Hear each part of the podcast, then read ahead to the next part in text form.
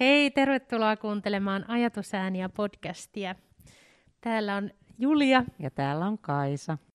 Me ollaan piahtaroitu kaikkien muidenkin kanssa epätoivossa. No joo, mulla tuli tämmöinen kauhean henkilökohtainen tarve puhua toivosta, koska on itse paljon viime aikoina, erityisesti tämän pitkittyneen pandemian keskellä pohtinut, miten voisi lisätä toiveikkuutta omaan elämään. Ja nämä toiveikkuuden ja, ja epätoivon teemat on ylipäätään varmasti presentoituneena mediassa meillä tällä hetkellä. Ja siksi ehdotin ja toin meidän yhteiseen pöytään toivon ja toiveikkuuden. Onko sulla toiveikas fiilis, Kaisa? Tällä hetkellä on. Joo, se vaihtelee. Mä huomaan, että jotkut päivät on paljon toiveikkaampia kuin toiset. Mä mietin ylipäänsä ottaen tota just se, kun toit tuossa heti ton, myös ton epätoivon ajatuksen, että onko toivon vastakohta epätoivo, vai onko se niin kuin, että jos on toivoa tai sit ei ole toivoa. Ja mitä se tarkoittaa, että jos on epätoivoinen tai vaan niin, että no mulla ei ole, mä en, mä en ole toiveikas. Mutta se on minusta mm. äärimmäisen kiinnostava aihe ja mahtavaa, että toit sen. Odotan innolla tätä keskustelua ja kuuntelen mielelläni, että mitä fiiliksiä ja ajatuksia tähän liittyy sulla. Joo, Joo ja mä sanoisin kanssa, että toivottomuus on ehkä se toi, toiveikkuuden ja toivon vastakohta. Ja ehkä me silloin ollaan jo hyvin hälyttävässä tilassa, että jos elämältä ei odota mitään eikä mikään tunnu merkitykselliseltä, niin sitten voidaan puhua ehkä siitä toivottomuudesta, jostain aika syvästäkin alhosta. No, ehkä me päästään tässäkin pidemmälle vietynä siihen, Mä voisin tälle aloittaa siitä, että mä oon pohtinut ylipäätään eri sukupolvien kokemuksia maailmasta. Ja mä miettinyt, me ollaan molemmat varmaan milleniaaleja. Ollaanko me Y-sukupolveja? Mä en tiedä, missä kohdalla se, missä vuodessa se menee se raja. Se on varmaan mun mielestä menee 90 ennen syntyneissä, ja onko se 80-90? Sittenhän me mennään varmaan siihen. Ja sitten sen jälkeen on vielä mitä näitä Z, X sukupolvet. Ja me jossain kohtaa itse pohdin sitä, että myös meidän ajalle tyypillistä on se, että ilmastonmuutokseen ollaan hyvin laajalti herätty ja myös tähän luonnon monimuotoisuuden köyhtymiseen eli lajikatoon ja ylipäätään ekologiseen kriisiin. Ja sitten toisaalta laajasti, erityisesti sosiaalisen median kautta, eriarvoisuuskysymykset on noussut pinnalle, niin rasismi kuin tavallaan monella tapaa esimerkiksi varallisuuteen liittyvät eriarvoistuttavat tekijät, niin tavallaan se, että se minkälainen kuva tai se millaista tietoa maailmasta saa ne sukupolvet, ne lapset ja nuoret, jotka on syntynyt tähän sosiaalisen median tulvaan tiedon vapaaseen liikkumiseen, niin heidän kokemus toivostaan saattaa olla aika erilainen. Sosiaalisessa mediassahan tämmöinen hyvin aggressiivinen viestintä leviää ja se algoritmit, sitähän on, on tutkimuksetkin todenneet, että viestintä, joka on uhkaava ja, ja, ja vaaraa ilmaisee, niin saa paljon helpommin näkyvyyttä, ne saa reaktioita, ja tavallaan semmoinen dystooppinen maailmankuvahan leviää erityisesti sosiaalisen median kautta. Ja vielä ehkä tähän pandemia-aikaakin se, että semmoinen kriisitietouden levittäminen on tosi tärkeää ollut meidän selviytymisen kannalta, mutta samaan aikaan mediat hyötyy myös niistä uhkakuvien maalaamisesta.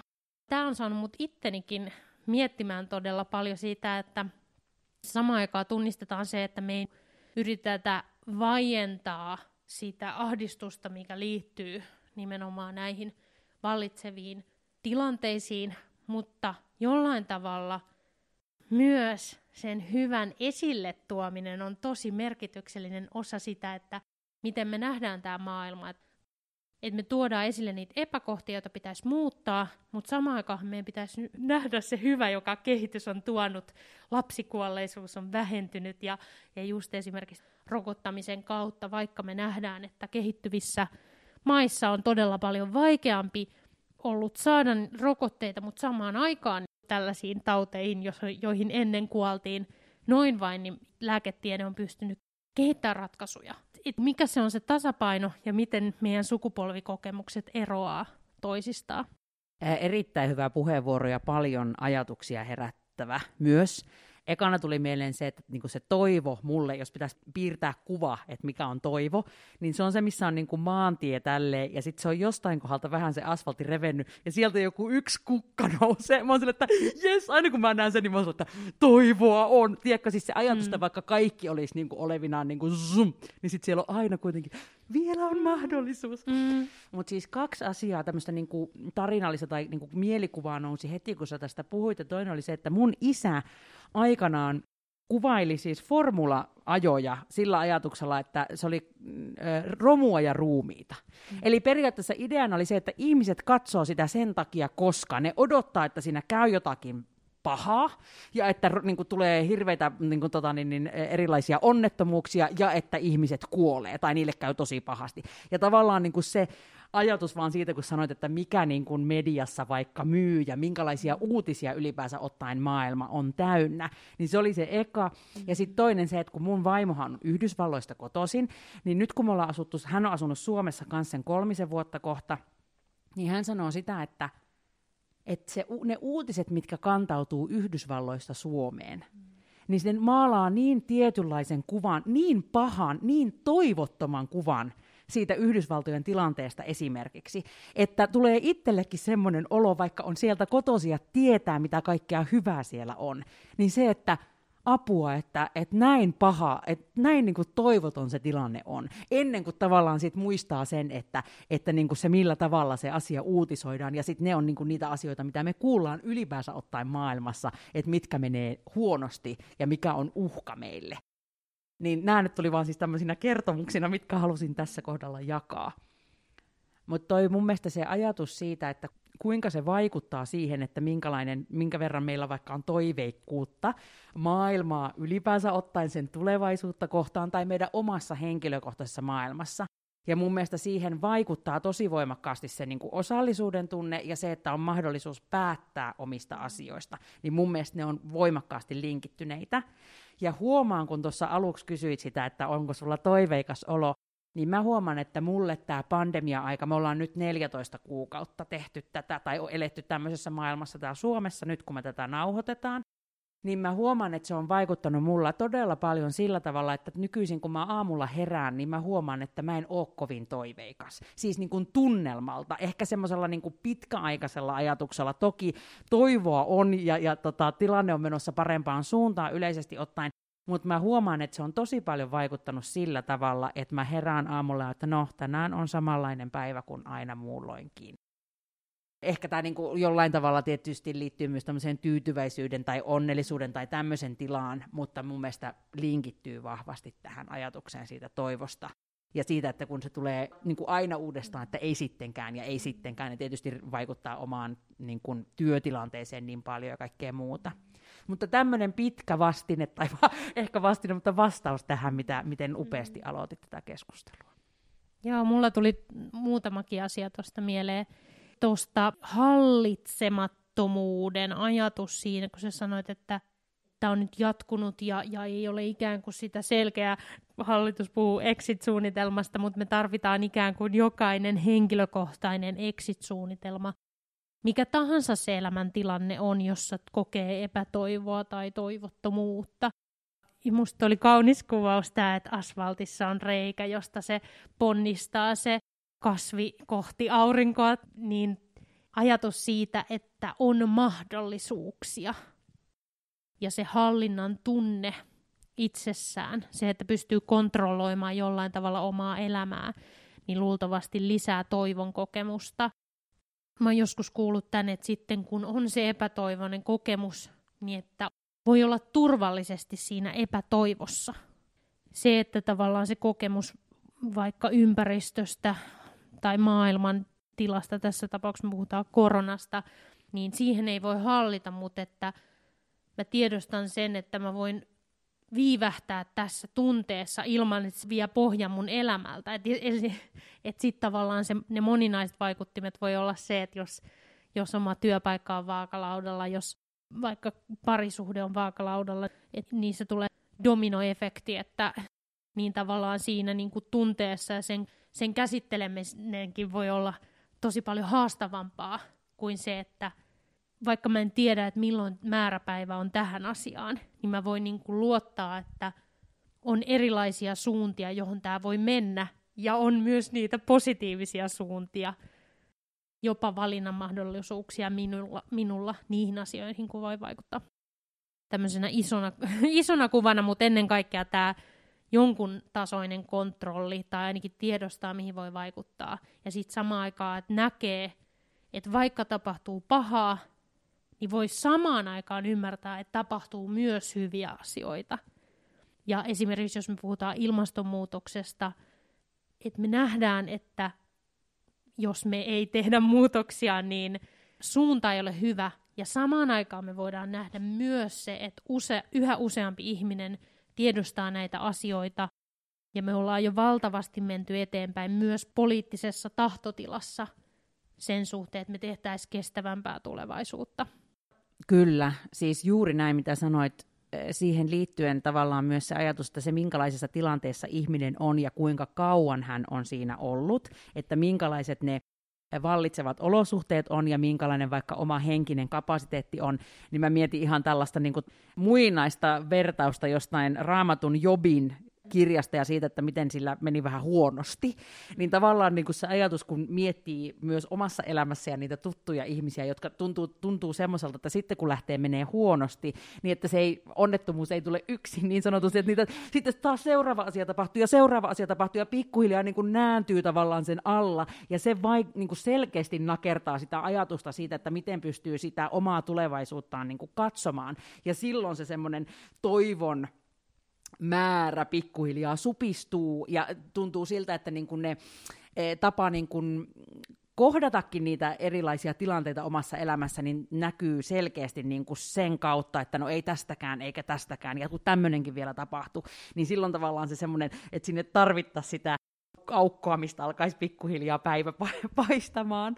Ja se on mun mielestä jotenkin ihan, tämä nyt oli tämmöinen ihan tosi random pointti tässä välissä, mutta tota, mun mielestä Eppu Normaalin se biisi, siis on niin, mun mielestä on ihanat sanat se, missä on se, hei älä siitä huoli, näinhän täällä käy, aurinkokin paistaa, vaikkei sitä näy, ja se on musta jotenkin niin ihana, ja sitten se jatkuukin, se on tosi mun mielestä hyvät ö, lyriikat, mutta se ajatus siitä, että miten semmoisessa tilanteissa, kun se, se oma elämä on sellaisessa sellaisessa hetkessä, missä se toivottomuus on ottanut vallan, tai se epätoivo on se, missä niin kuin, sen sijaan, että siinä voisi turvallisesti, niin kuin äsken mainitsit, niin jotenkin niin kuin hengähtää ja levähtää, niin jos siitä onkin tullut se niin kuin jokapäiväinen tapa olla olemassa pitkiä, pitkiä aikoja, niin että kuinka sieltä on mahdollista niin kuin päästä ja nousta ja löytää ja nähdä taas sitä, että ah, toivoa on olemassa. Näin niin kuin sekä tietysti yhteiskunnallisella tasolla ja maailman tulevaisuuden kannalta, mutta e, he, ensisijaisesti nyt mitä tässä kuvasin, niin, niin kuin siinä henkilökohtaisen elämäntilanteessa.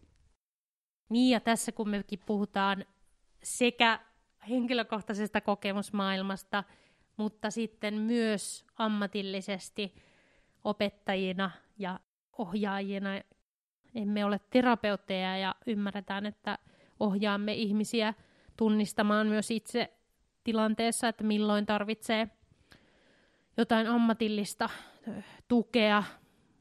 Mutta muistetaan myös se, että kun joku uskaltaa avautua siitä omasta ahdingosta tai on se sitten epätoivoa, jopa toivottomuutta, niin että me validoidaan se tunne ja annetaan niin kuin sille tilaa ja ihminen tarvii varsinkin sen silloin, kun se tunnekokemus on hyvin aktiivinen, niin yksinkertaisesti aikaa vaan käsitellä sitä kokemusta. Että sitten myöskin, sehän on jotenkin kauhean vaikea tunnistaa, että missä kohtaa on se tilanne, että jotenkin autetaan luomaan uudenlaisia näkökulmia ja ratkaisuja. Tämä on niin kuin paljon, mitä mä oon pohtinut siinä, että totta kai meidän on niin kuin tarve tulla kuuluiksi.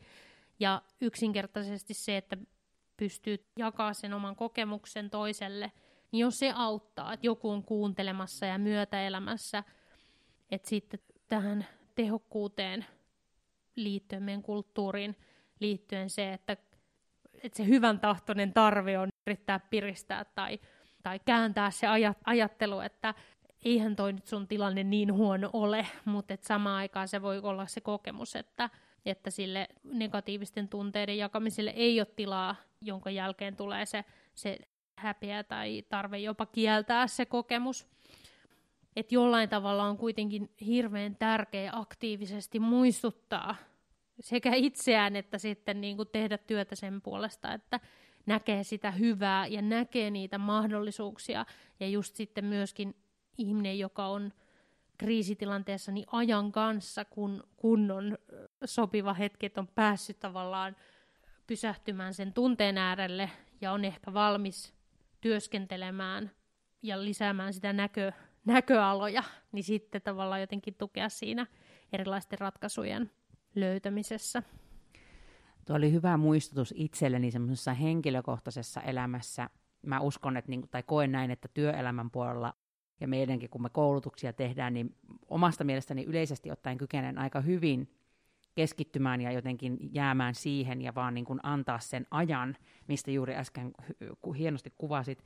Mutta musta tuntuu, että mun henkilökohtaisessa elämässä ja mun niinku perheen ja, ja mun ystävien kanssa, niin mä oon sellainen tyyppinä, että jos jollain joku pielessä, niin mä haluan korjata sen. Mm. Ja mä oon tosi ratkaisukeskeinen semmoisessa, ja siinä tämä oli mun mielestä niin hyvä muistutus siihen, että joissain tapauksissa se on paljon, paljon parempi ratkaisu, on vaan kuunnella ja sanoa, että mä kuulen sua, kuin niin, että okei, nyt me ratkaistaan tämä, ja nyt me tehdään se tälleen tai tälleen, tai voisiko tälleen ja näin, niin koska kiitos siitä, niin kuin näin henkilökohtaisestikin tässä, kiitos tästä tärkeästä muistutuksesta. Joo, ja mä tunnistan itteni ihan yhtä lailla siitä. Ja toisaalta nimenomaan siitä malttamattomuudesta itseä kohtaan. Et tietyllä tavalla niin tuohon toivon ajatukseen, tai että mä itseni kohdalla joskus ajattelen niin, että mä vähän selittelen, että no mulla on tämmöinen niin naivi ajatus, ja mä, mulla on tämmöinen vähän jopa itsepetoksellinen ajatus siitä, että, että kaikki kääntyy parhain päin tunnistan itse senkin, että, että ei pidä antaa valheellisia lupauksia tai ei pidä antaa sille, että tähän päivämäärään mennessä tämä tulee olemaan paremmin tai, tai huomenna mulla on jo parempi fiilis. Ja silloin se pettymys voi ollakin, että se, ne odotukset, mitä lataa muihin ihmisiin tai tilanteeseen, johon ei voi vaikuttaa, niin tulee se suurempi pettymys, että, että ne, tämän piti mennä toisin. Ja siinä mä huomaan niin kuin sen oman heikkouteni, että mä usein luon vähän sellaisia keinotekoisia mielikuvia siitä, että mä annan itselleni luvan, että kyllä se, no nyt sä saat jäädä tähän ja hengähtää. Mutta sitten mä oon asettanut jonkun määräajan sille, että sitten tämä pitää olla kyllä selvitetty tähän ajankohtaan mennessä.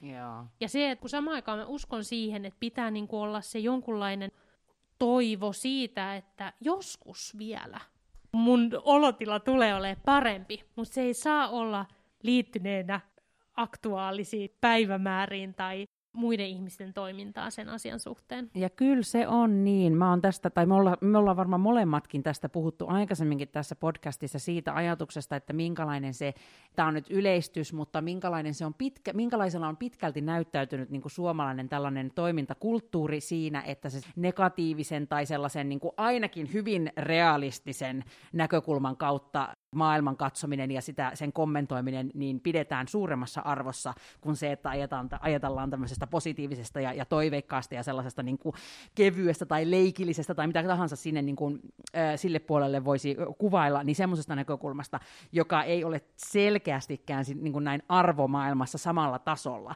niin se on mun mielestä tosi tärkeää tehdä sitä työtä. Mun mielestä se on hieno asia ja hyvä asia, että ihmiset voivat puhua siitä toiveikkuuden näkökulmasta ja mitä muuta järkeä täällä elellä on, jos me ei oikeasti nähdä sitä, että ma, niin kuin edessä on mahdollisuuksia ja että me voidaan, niin kuin, voidaan olla toiveikkaita yhdessä ja, ja rakentaa asioita kohti tulevaisuutta. Että tavallaan si, niin kuin siihen sellainen muistutus taas kerran, että tietenkin siinä, siinä, nä, siinä niin kuin, niin, siinä niin kuin balanssissa tai, tai sillä keinulaudalla, että en, on, olen ymmärrän sen, että kysymys ei ole siitä, että ollaan vaan aina jotenkin iloisia ja kaikki mm. menee hyvin. Siitä ei ole kysymys ja sen ihan varmasti jokainenkin mm. ö, ymmärtää omassa elämässään. Mutta se, että me ei vaivuttaisi tavallaan sen takia, että koska sen tyyppinen ilmaisu on jotenkin niin kuin hyväksyttävämpää meidän kulttuurissa, niin tavallaan sitä, ja se, siitä näkyy jo muutosta myös, mikä on musta älyttömän ihanaa. Joo, ja mä ihan oikeasti ajattelen, mä oon niin kuin viime aikoina tullut siihen tulokseen, että meidän pitää panostaa toivoon. Siis radikaalisti sanottuna, jotta me pelastetaan seuraavat sukupolvet, meidän pitää panostaa toivoon. Ja ehkä ajatus siitä, että toivo ei ole järjen asia. Totta kai meidän niin kuin mittarit pitää osoittaa siihen suuntaan esimerkiksi, että maapallo tulee olemaan elinkelpoinen vielä vuosikymmenien, toivottavasti satojenkin päästä. Mutta ennen kaikkea se on kysymys siitä, että minkälaisella tulevaisuuden näkymällä me ihmiset varustetaan. Ja siksi tämä on, tää on niinku fundamentaali muutos, mikä vaikuttaa paitsi koulutusjärjestelmään, mutta myös yhteiskunnan eri tasoille ja koko tähän globaaliin yhteisöön. No näihin sanoihin. Kiitos tästä toivokeskustelusta, Julia. Kiitos Kaisa. Ja kiitos kaikki kuulijat. Palataan taas. Palataan. Moi.